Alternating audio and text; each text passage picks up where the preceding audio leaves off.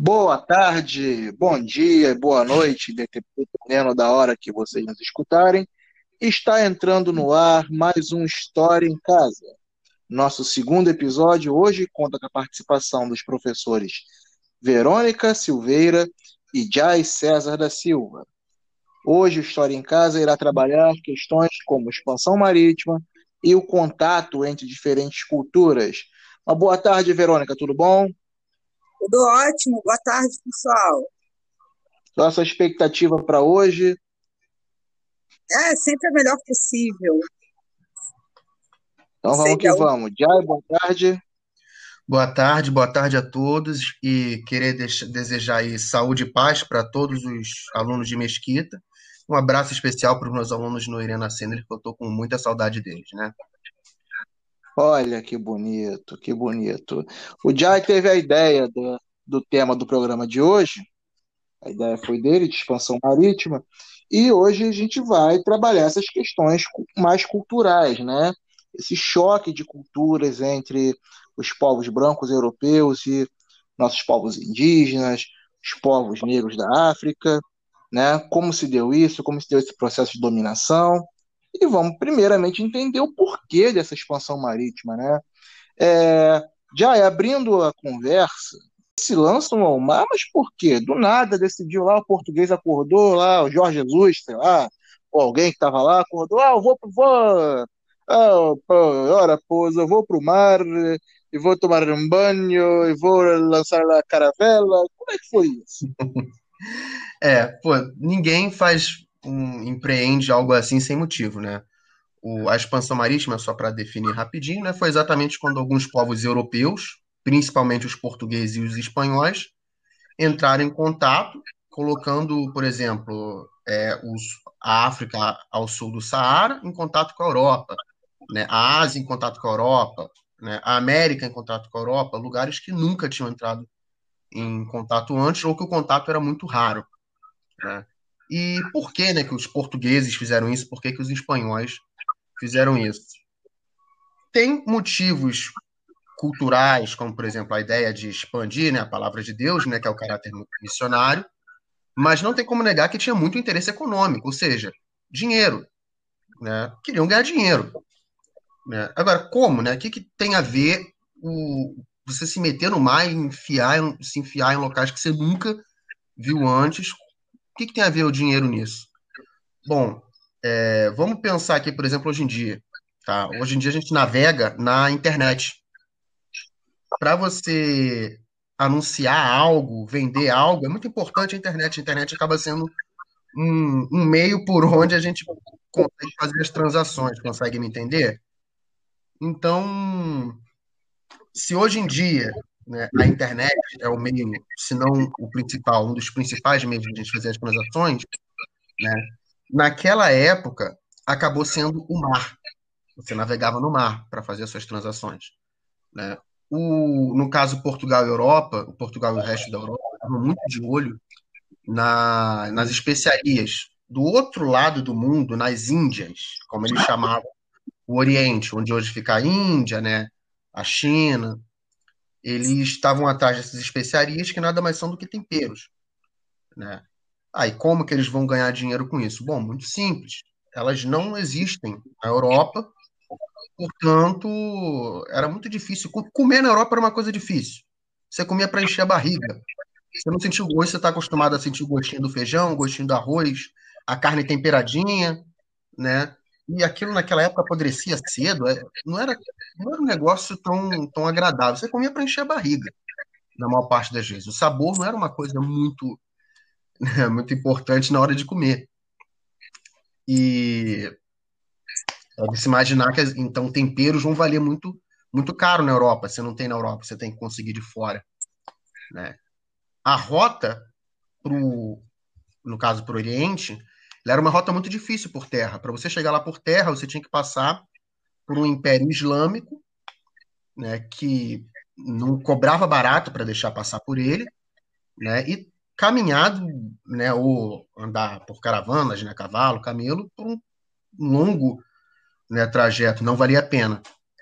Né? Então, Portugal se lançou ao mar, né, tendo condições disso, porque se unificou, Portugal e Espanha se unificaram antes de outros países, enquanto monarquias centralizadas, né, com no poder de um rei, daquele período da Idade Média, né, que você mencionou, né, que se que passou onde o, o poder era muito dividido entre os senhores feudais. Então, os reis portugueses e espanhóis conseguiram, tendo unificado seus países, empreender né, esse esforço, porque, né, entre vários outros motivos, como eu falei, como o caráter missionário, creio que o principal era esse, né, dinheiro, por exemplo, as especiarias na, nas Índias. E aí a rota que Portugal encontrou foi dar a volta por toda a África até chegar do outro lado. Quem chegou primeiro para Portugal foi o Vasco da Gama, por incrível que pareça, apesar do nome, me desculpe os vascaínos pela piada, foi o Vasco. E, inclusive, é o cara que dá o nome ao time, ao Vasco da Gama. Ele chegou em 1498, na Índia, e repara, como é que você ganha dinheiro? Ele comprou as especiarias pelo preço do local, do local que era, não era tão caro, navegou de volta, né? E aí conseguiu vender com 6 mil por cento, isso é um, em torno de, vamos dizer assim, 60 vezes o valor. Conseguiu fazer um lucro 60 vezes o valor que ele comprou, né? Vendendo na Europa as especiarias. Assim ele fez dinheiro. Eu falei das especiarias, não era a única coisa, é claro. Portugal demorou quase um século até chegar na Índia. No caminho, foi passando por vários né, vários, vários trechos africanos, né, no litoral da África, e fazendo ali acordos comerciais, né, às vezes chegaram a dominar, né, algum, mas não, uma, não a maior parte, chegaram a dominar alguns territórios, como Angola, Moçambique, e aí fizeram né, acordos comerciais com os africanos. Né? No caso da Espanha, a Espanha foi a primeira a chegar na América, porque como Portugal pegou a primeira rota, tentou chegar na Índia dando a volta ao mundo. Né? E aí a gente sabe por que que os índios são chamados de índios. Porque quando os espanhóis chegam aqui, né, Cristóvão Colombo foi o primeiro navegador que chegou, eles simplesmente acharam que estavam nas Índias, portanto, chamaram os habitantes de índio. Bom, é só para dar um panorama. Pode falar aí, Vinícius. Um panorama bem, bem extenso. Olha só, é... agora é interessante a gente entender, o Jai ele nos iluminou aí com bastante informação. Vamos pensar o seguinte: todo o processo de globalização, integração, ele precisa de uma coisinha chamada de tecnologia, não é, Verônica? E Sim. o que possibilitou os portugueses, né, nesse campo tecnológico, a realizar esse empreendimento? Porque, vamos parar para pensar, é um, quase uma volta ao mundo, né? Você dá uma volta na África, você sai, você vai fazendo a circunnavegação da África ali, e sem contar que também havia um problema de mentalidade, né? A mentalidade europeia religiosa, digamos que ela era favorável a esse processo ou não? O que você pode nos, nos ilustrar isso para gente? Essa questão é bastante interessante, quando a gente está vendo grandes navegações na extensão marítima, você pensar de um, de um, processo histórico de longa duração. Né? A navegação não era uma novidade. A navegação desde a antiguidade, naquela zona do, do Mediterrâneo, existia. As populações dessas regiões mediterrâneas estavam em contato e muito principalmente por causa da. Nesse contexto, eu vou me concentrar um pouco no século XI. É, nós temos no período medieval que nós chamamos de renascimento comercial, no qual a Península Itálica, não existia ainda a Itália como Estado centralizado, mas a Península Itálica era uma, uma zona de conexão muito importante né, entre Oriente e Ocidente, que disputavam o Mediterrâneo com os árabes, digamos assim, de uma maneira genérica. E os italianos, eles eram grandes navegadores e dominavam a tecnologia da navegação.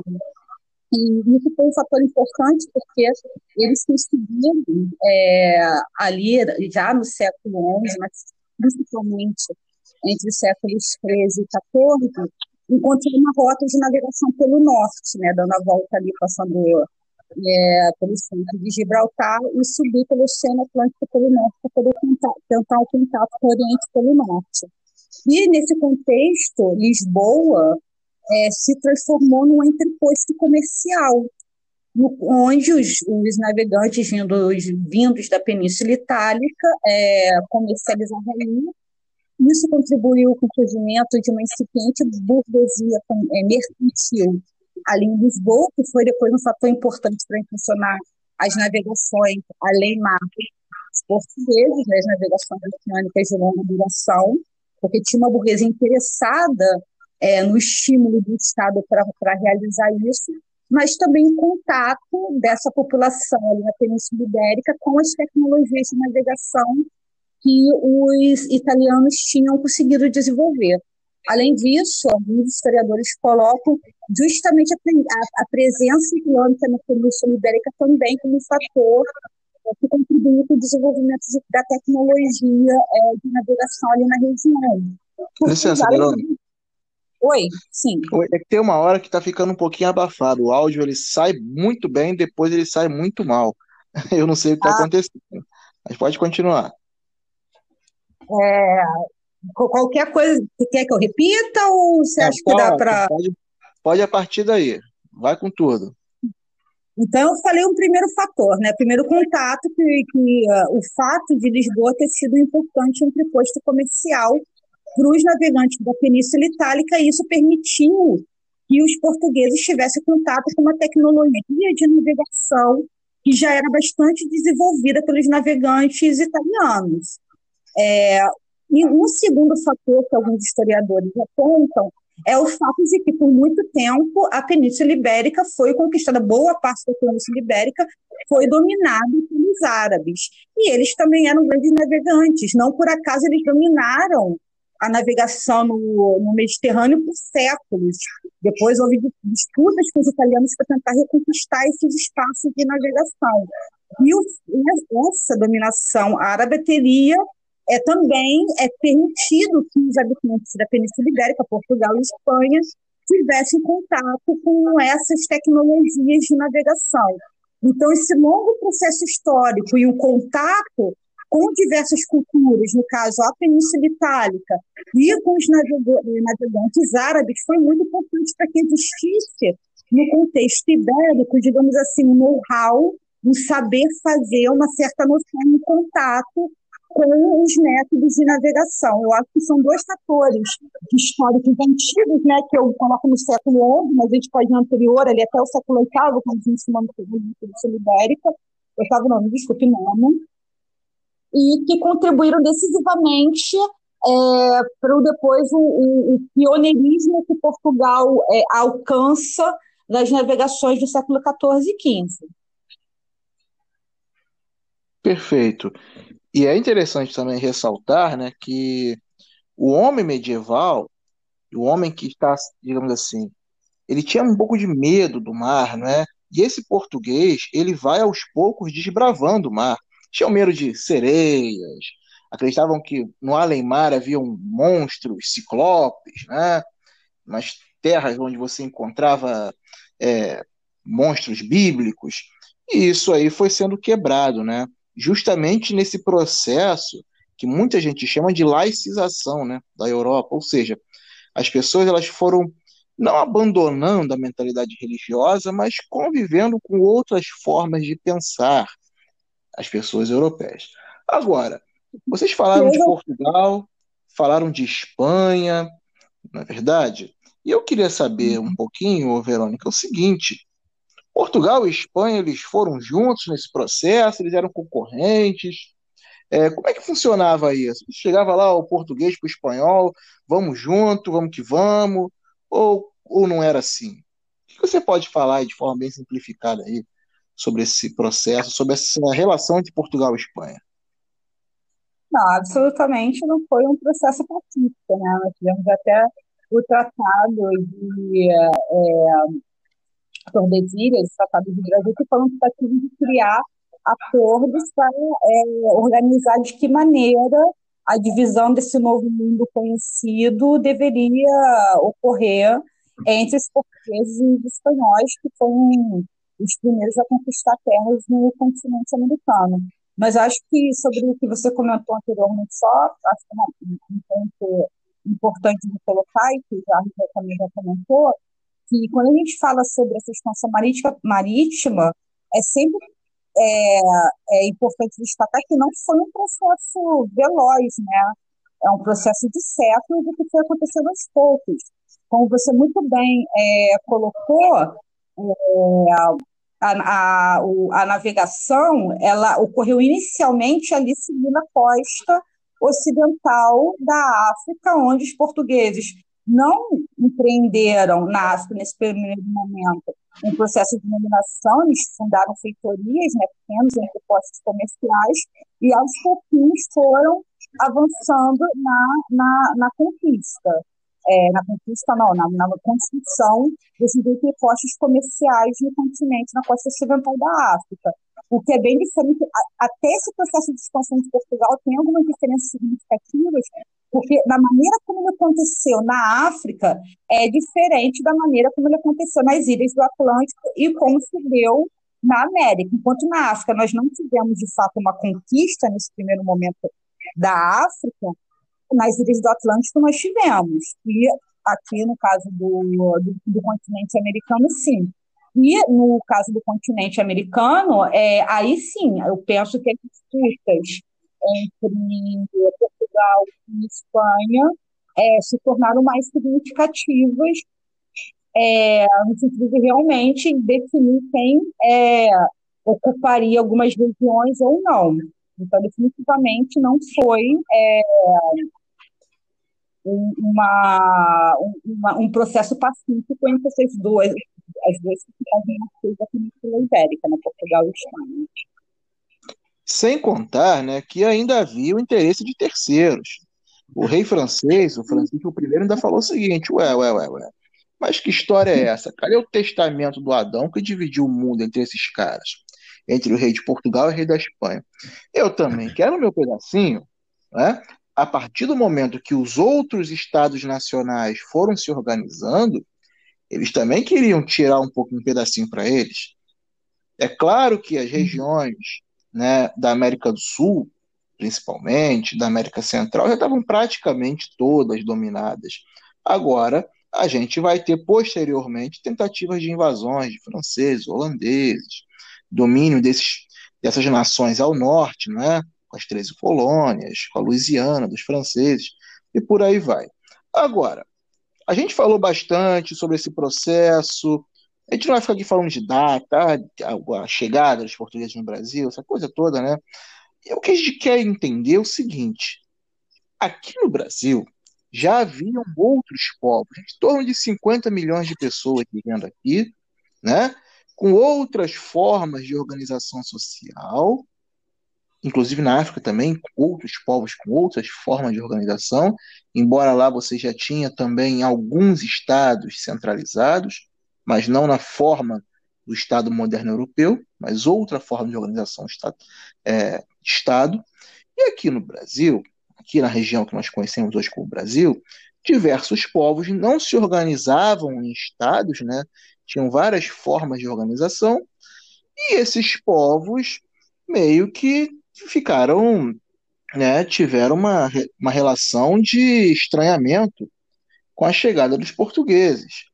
É o que a gente chama de choque de culturas, né? E eu gostaria de ouvir do Jai é, um pouco sobre esse tema, sobre essa chegada dos portugueses, esse contato dos portugueses com nossos povos indígenas, né? Principalmente porque muita gente afirma o seguinte: ah, foi um contato pacífico, um deu espelhinho para o outro, um cortou, cortou madeirinha para o outro.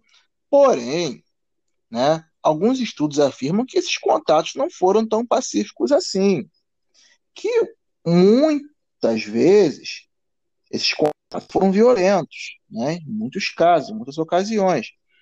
E que houve um processo de genocídio da população indígena. E aí, Jai, o que, você pode aí nos, nos interar sobre esse assunto? É, as duas coisas coexistem. Existe o genocídio, né? Assim como existe o contato pacífico, existe o genocídio, inevitavelmente, né? Porque eu não sei, você mencionou 50 milhões no Brasil, eu já vi alguns que era meio incerto, né? Alguns que falam em 5 milhões, 8 milhões, né? O fato é que hoje tem muito menos e normalmente uma população aumenta, né? uma população ao longo de 500 anos ter, diminu ter diminuído a ponto de hoje em dia, se eu não me engano, ser 300 mil, 500 mil, não tenho certeza, é porque houve um genocídio. Mas não só, né? Acabou sendo mais complexo. São culturas muito diferentes entrando em contato. Né? O Portugal entrou em contato, então, com culturas africanas, asiáticas e americanas. Né? As culturas africanas, asiáticas, americanas, cada uma, cada uma não, desculpa, né? cada várias. Né? Várias culturas dentro desses continentes têm a sua forma de ver o mundo, têm a sua forma de viver. Né? Se você pegar, por exemplo, o indígena, o índio não tem, por exemplo, a, a barba, né? uma coisa física, o índio não tem barba.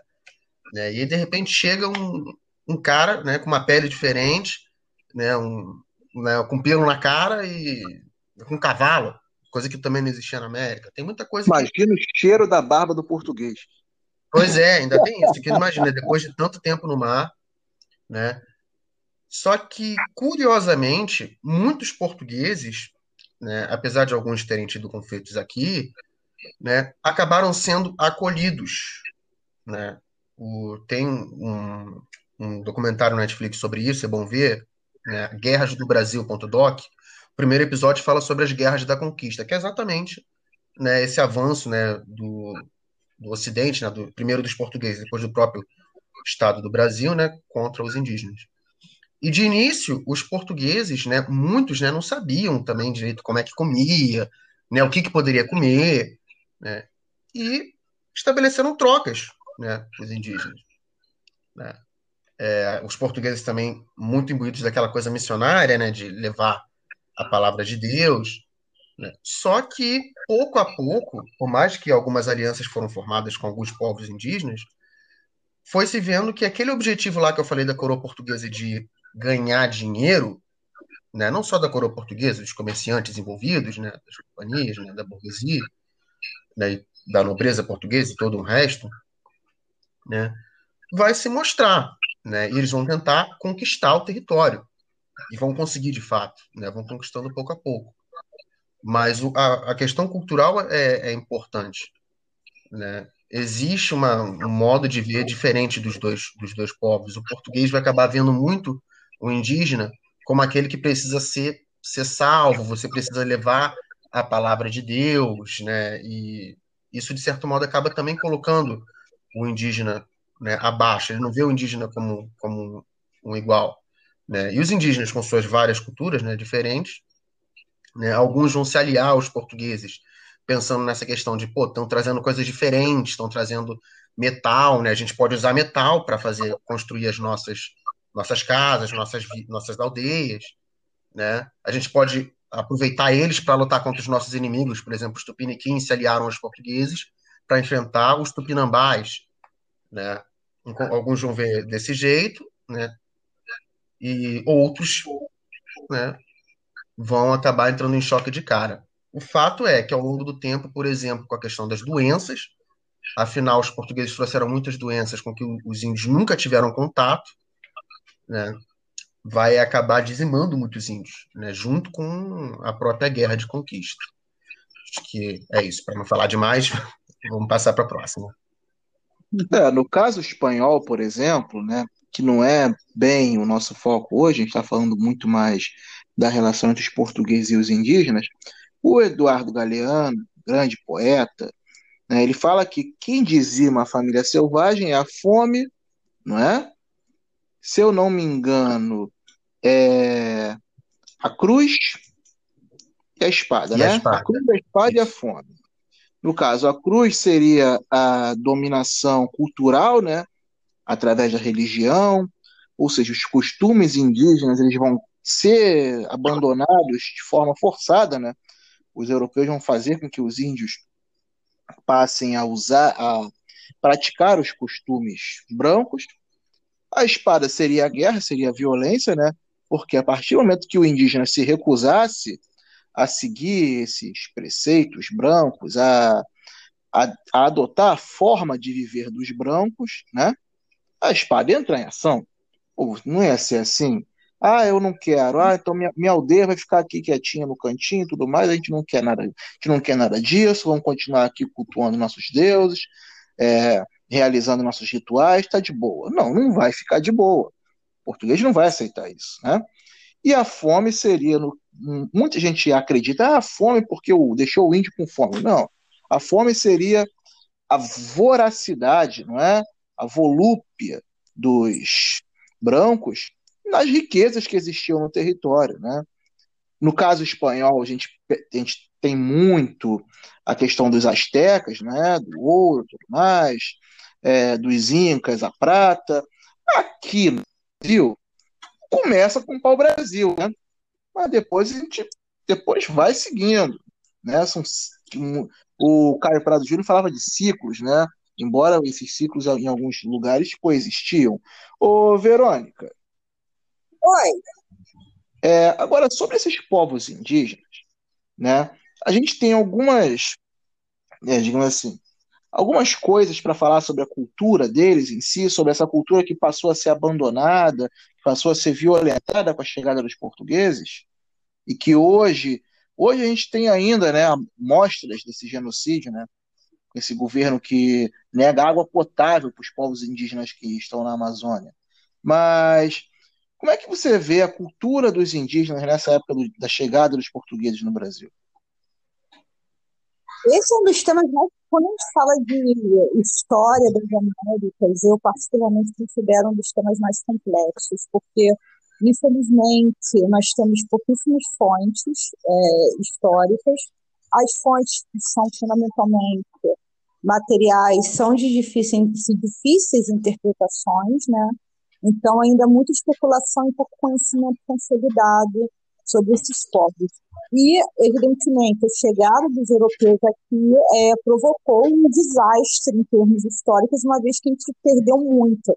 O fato é que muitos, muitos dos relatos dos povos que nós é, tínhamos aqui no que se transformou no território brasileiro são relatos ori oriundos do olhar estrangeiro, né, de fontes que foram escritas por europeus e que descreviam esses, esses povos. Isso, evidentemente, é problema, uma vez que você tem uma visão de um povo que é escrito por um outro, evidentemente enviesada né, pela visão que esse outro tinha. É, aqui, principalmente no, na nossa região, no litoral aqui é, do, do, Rio de Janeiro, nós temos apenas, se eu não me engano, dois remanescentes de aldeias indígenas. A, a gente tem mais população na região do Xingu, na região amazônica, ainda alguns povos isolados. O Brasil é o país, né, o território no mundo que mais tem povos isolados, então, embora a chegada dos europeus tenha realmente provocado um impacto demográfico imenso, acho que foi o maior da história em termos de perda de população aqui no continente americano, mas o Brasil foi onde mais, é, assim, mais sobreviveram culturas nesse sentido. Uma das maiores provas disso é a profusão de dialetos ainda falados no Brasil. Né? Brasil tem mais de, mais de 100 dialetos falados, e a língua, nós sabemos muito bem, é um marcador cultural muito importante e que indica a diversidade cultural. Essa profusão de dialetos que ainda existe no Brasil, mesmo depois da, dizima, da, da dizimação dos povos autóctonos, dos povos originais aqui, do que se tornou o Brasil, indica que a diversidade cultural existente do nosso território é muito maior do que a gente ainda consegue levantar, do que a gente ainda consegue supor. E por essa dificuldade de mapear é, essa diversidade anterior à chegada dos europeus, acaba sendo difícil a gente dizer, é, conseguir identificar exatamente o, digamos assim, o legado deles na construção da nossa cultura hoje, né, na cultura brasileira hoje. Mas ela existe. É, o, no Brasil, a gente fala muito do legado europeu, a gente, felizmente, está falando bastante do legado africano, né, na construção do que é a nação brasileira hoje, mas eu acho que é muito pouco estudado o legado dos povos indígenas para a construção da nação brasileira. Mas é uma história muito rica e muito pouco explorada, infelizmente, até porque o Brasil desrespeita os povos remanescentes, isso é histórico. Historicamente, esses povos são desrespeitados, não existem políticas públicas de longo prazo para preservar o direito deles de manter a própria cultura, isso é uma questão de direito humano, e é, é um país que não se preocupa em fazer levantamento de pesquisa séria sentido. Nossos sítios arqueológicos são muito maltratados, a Espanha, é, é, há pouco mesmo, pouco uma história mais moderna do Brasil, quando foram fazer ali o, no centro da cidade do Rio de Janeiro, quem é do Rio sabe, quando foram fazer o, o trem lá, o, o VLT do VLT, de descobrir vários sítios arqueológicos ali que foram, e ali já era no século XIX, imagine sítios mais antigos, né, de culturas que ocuparam aqui o litoral é, do Rio de Janeiro. Né? Nós temos Oi? Pera aí, cortou um pouquinho, ficou um pouquinho baixo. Deu uma travada aqui no celular. Voltaram a me ouvir? Agora estou vendo. Sim, sim, pode falar. Nós temos, assim, é, do que nós conseguimos levantar até agora, nós temos algumas evidências, porque parece que os povos aqui que existem no Brasil, nós não temos os grandes movimentos, os grandes monumentos, dos astecas, dos mais, mas nós tínhamos uma riqueza muito grande aqui, até em termos de organização social e tecnológica. Posso citar o caso da cultura de Pararé, né, aquelas aldeias extremamente complexas, que eram formadas com túneis mediterrâneos, as culturas do Chico, onde várias aldeias eram interligadas por sistemas de estradas, os sambaquis, muito característicos aqui da região, do litoral do Brasil. Infelizmente, muitos se perderam, muitos foram destruídos, e nós ainda não sabemos bem quais eram suas funções, ainda tem muita coisa para se descobrir. Eu acho que quando nós descobrirmos mais sobre isso, é, eu acho que talvez despertará um pouco mais na nossa preocupação importante de respeitar e de preservar os povos remanescentes originais aqui do, do, do Brasil, não por pena, é, não por aquela visão romântica do mundo, né? Ah, nós temos que amar todo mundo. Não por isso, mas realmente em termos de respeito ao legado histórico, é, na minha opinião. Então, deixa eu convite para quem estiver nos ouvindo, jovens que estiverem nos ouvindo, que tiverem interesse de buscar informações sobre isso. Eu tenho pensando em montar um projeto sobre isso, vamos ver, né? Me inteirar um pouquinho sobre isso, porque até nós, professores de história, temos um pouco de dificuldade, né? De acessar materiais, bons materiais sobre isso, né? Ô, Verônica, Oi. explica para o nosso ouvinte o que é um sambaqui, porque muita gente pode não estar familiarizada com, com o nome, né? Então, hum. o termo sambaqui, pode explicar rapidinho para o nosso ouvinte o que é um sambaqui? Claro, claro. Sambaqui eram uns, vamos explicando de maneira bem simples, né? Era uma espécie de, de colinas, montanhazinhas artificiais que eram feitas por algumas populações indígenas que habitavam aqui o litoral brasileiro é, elas alcançavam metros e metros de altura, algumas eram realmente bem altas, e eram formadas por é, conjuntos de rochas, ossos, restos animais. Tinha uma finalidade, talvez uma finalidade religiosa, mas nós não sabemos com certeza. Mas, assim, pouquíssimas palavras eram essas construções, eu chamo de construções, feitas por povos aqui do litoral brasileiro, espécies de montanhas artificiais que alcançavam metros de altura. Muitos foram destruídos, mas nós temos alguns remanescentes, inclusive, se eu não me engano, na Baixada Fluminense, né? É, sei de em Cabo Frio, tem Niterói também, né? Uhum. A gente tem ainda, né, essa preservação, mas de forma muito incipiente. É, falta faltam políticas públicas eficazes para a preservação dessa cultura indígena. E o quadro que se apresenta hoje, em relação a essa preservação cultural, ele é muito desanimador, né? É, a gente tem, infelizmente, governos que pouco se importam com a, com a cultura e ainda mais com a cultura dos nossos povos originários. Ô, Jai. Fale. É, recentemente, estava vendo sobre é, já na contemporaneidade, até porque é importante, a gente, a gente estuda história, né? A gente conhece o passado para poder se orientar no presente, né? Pegando uma definição aí do Hilson. O que, que a gente é, observou nos jornais, tudo mais, em outros podcasts, que os governos têm feito com povos originários. Na questão do Covid, Covid-19, alguns desses povos eles estão tendo negados direitos fundamentais, por exemplo, água potável. É, como é que você, que solução que você vislumbra aí para essa relação entre o Estado brasileiro e os povos originários que ainda resistem, principalmente bem afastados, né, na região amazônica, na região do Pará. Que solução você vislumbra para que isso possa ser, fora, fora a saída do Bolsonaro, que é uma solução óbvia que todo mundo quer, que solução que você vislumbra aí para que esses povos tenham sua cultura preservada?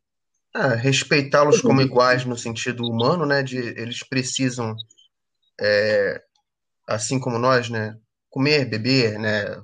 certo conforto, né, praticar sua cultura, sua vida, né, o que você gosta de fazer, e na sua diferença, né, eles vivem de modo diferente, né, entre vários, alguns povos indígenas, é claro, mais mesclados, né, ou mais associados à cultura ocidental, outros não, mas enfim, né, em suas escolhas, em como desejam viver, respeitá-los também em sua diferença, né, então creio que até a própria política indigenista atual, indigenista é uma palavra antiga, né? péssima de se falar, mas enfim, de proteção aos índios atual, é uma política de desproteção, né? É, Exatamente. Esse que é o problema, né? Você vira o olho, né? Vira, vira as costas para invasões em terras indígenas, né? Várias invasões por conta de garimpeiros, né, ou de fazendeiros, né, fazendo queimadas, né, e não há o, o respeito, né, portanto, ao território indígena, né, aos territórios indígenas. Quando eu digo modo de viver, por exemplo, eu já vi pessoas falando, ah, mas vive tão pouco indígena lá naquele território, como é que eles ficam, como é que a gente pode demarcar um território daquele tamanho para eles? Né? Olha, se é uma tribo que vive da caça, que vive de não só da, da, do plantio, mas como também da caça, como os seus ancestrais escolheram viver assim, né? É claro que é necessário um território maior, porque a caça, ela são animais, né? É necessário ter uma fauna inteira para eles, né? E, e, eles vão provavelmente se movimentar, né? Trocar de lugar conforme a caça estiver menor em determinado território. Então, são várias coisas, né? São vários respeitos, como eu falei, né, que tem que ser dados tanto à igualdade enquanto seres humanos, mas à diferença, né, de seus costumes, de suas culturas. Creio que é, é isso que falta.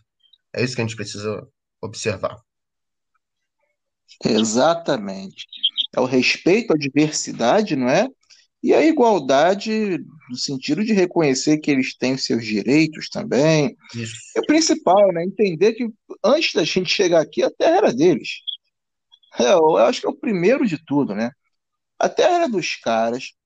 O homem branco chegou, matou os ancestrais dos caras, tomou a terra, dizimou, e agora não quer dar um pedacinho de terra porque alega que ah, porque essa terra é boa para agricultura, ah, porque essa terra é para passar boiada.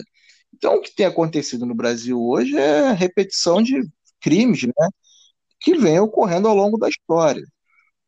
Ah, vamos dizer que não que a história se repita, mas ela tem uma, aí uma continuidade, né? É uma continuidade. Uma continuidade é uma hum. continuidade no que tange ao desrespeito com os indígenas que vem desde a chegada dos portugueses. É, minha gente, eu gostaria de ouvir do Jai e da Verônica as palavras finais para o nosso podcast de hoje, né? Hoje aí 40 minutos já de aula, vamos dizer assim. É, trabalhamos bastante expansão marítima, chegada dos portugueses e um pouquinho sobre a relação dos povos indígenas na atualidade. Ô, Verônica, é, suas considerações finais sobre o podcast de hoje? Eu queria primeiro parabenizar, agradecer Vinícius, o Diário, pela oportunidade desse bate-papo maravilhoso com vocês, muito enriquecedor. É, e deixar, mandar também um abraço para meus alunos da escola gente. E dizer que a estudar a educação não se restringe na sala de aula. É, ela é muito mais interessante quando ela vai além dela. Então, é, a gente se forma enquanto ser humano, o que nos distingue enquanto seres humanos intensa curiosidade, né? E hoje existem vários recursos para é, alimentar essa nossa curiosidade e tenho certeza que História em Casa vai ser uma discussão muito legal para garotada e para qualquer outra pessoa que tenha interesse em história, em discussões é, sobre a humanidade. Um abraço. Jai. Bom, é, agradecer né, ao Vinícius e à Verônica por estarem aqui participando do debate. Né? Gostaria que vocês pensassem bastante, né, todo, todo mundo que está ouvindo, né, exatamente sobre o que nós estamos falando aqui, não só enquanto um conteúdo de história, mas também enquanto né, um, algo que nós aplicássemos para as nossas ideias em vida, né, para a gente praticar né, esse respeito tanto à igualdade como à diferença né, de povos originários daqui e de todos os outros povos. Né? E é isso mesmo, não vou me alongar muito, creio que esse é o principal daqui. Muito obrigado. Obrigado, Jai, obrigado, Verônica, obrigado aos nossos ouvintes, né? Agradeço muito, tanto pela participação dos dois que vão retornar, claro, são membros permanentes de História em Casa, junto com o Rubens e com o Fabiano, que estarão conosco na quinta, na sexta-feira, se eu não me engano. Né? Além disso, eu gostaria de deixar um apelo para que esse tema né, da relação do Estado com os povos indígenas, com os povos originários, ele não fique apenas na sala de aula. Né? A gente observa vários e vários meios de comunicação debatendo a economia, debatendo Paulo Guedes, debatendo o Queiroz, debatendo vários temas que são urgentes, né, como a pandemia, mas os povos indígenas eles são relegados a 30 segundinhos no Jornal Nacional. E isso aí contribui para, né, que a, para que a sociedade feche os olhos em relação ao genocídio que ocorreu e que continua ocorrendo. Como foi dito aqui é, mais cedo, a gente estuda história não é para saber o passado, se eu quiser saber o passado, eu pego um Atlas, eu pego uma enciclopédia e vou lá ficar lendo o passado. A gente estuda história para se orientar no presente. E é importante que a gente se oriente de forma a compreender essas diferenças, de valorizar essas diferenças, essa diversidade dos, dos povos indígenas e, principalmente, preservar a sua cultura, preservar a sua forma de viver. E isso só poderá ser feito a partir de um debate amplo na sociedade e da participação do Estado. Esse governo que está aí, provavelmente não mais outro, e a sociedade civil mobilizada podem contribuir. O História em Casa fica por aqui. Eu agradeço muito a participação de todos. Nos vemos numa próxima. Se cuidem, fiquem em casa, se possível, com o História em Casa. Muito obrigado, boa tarde. Boa tarde.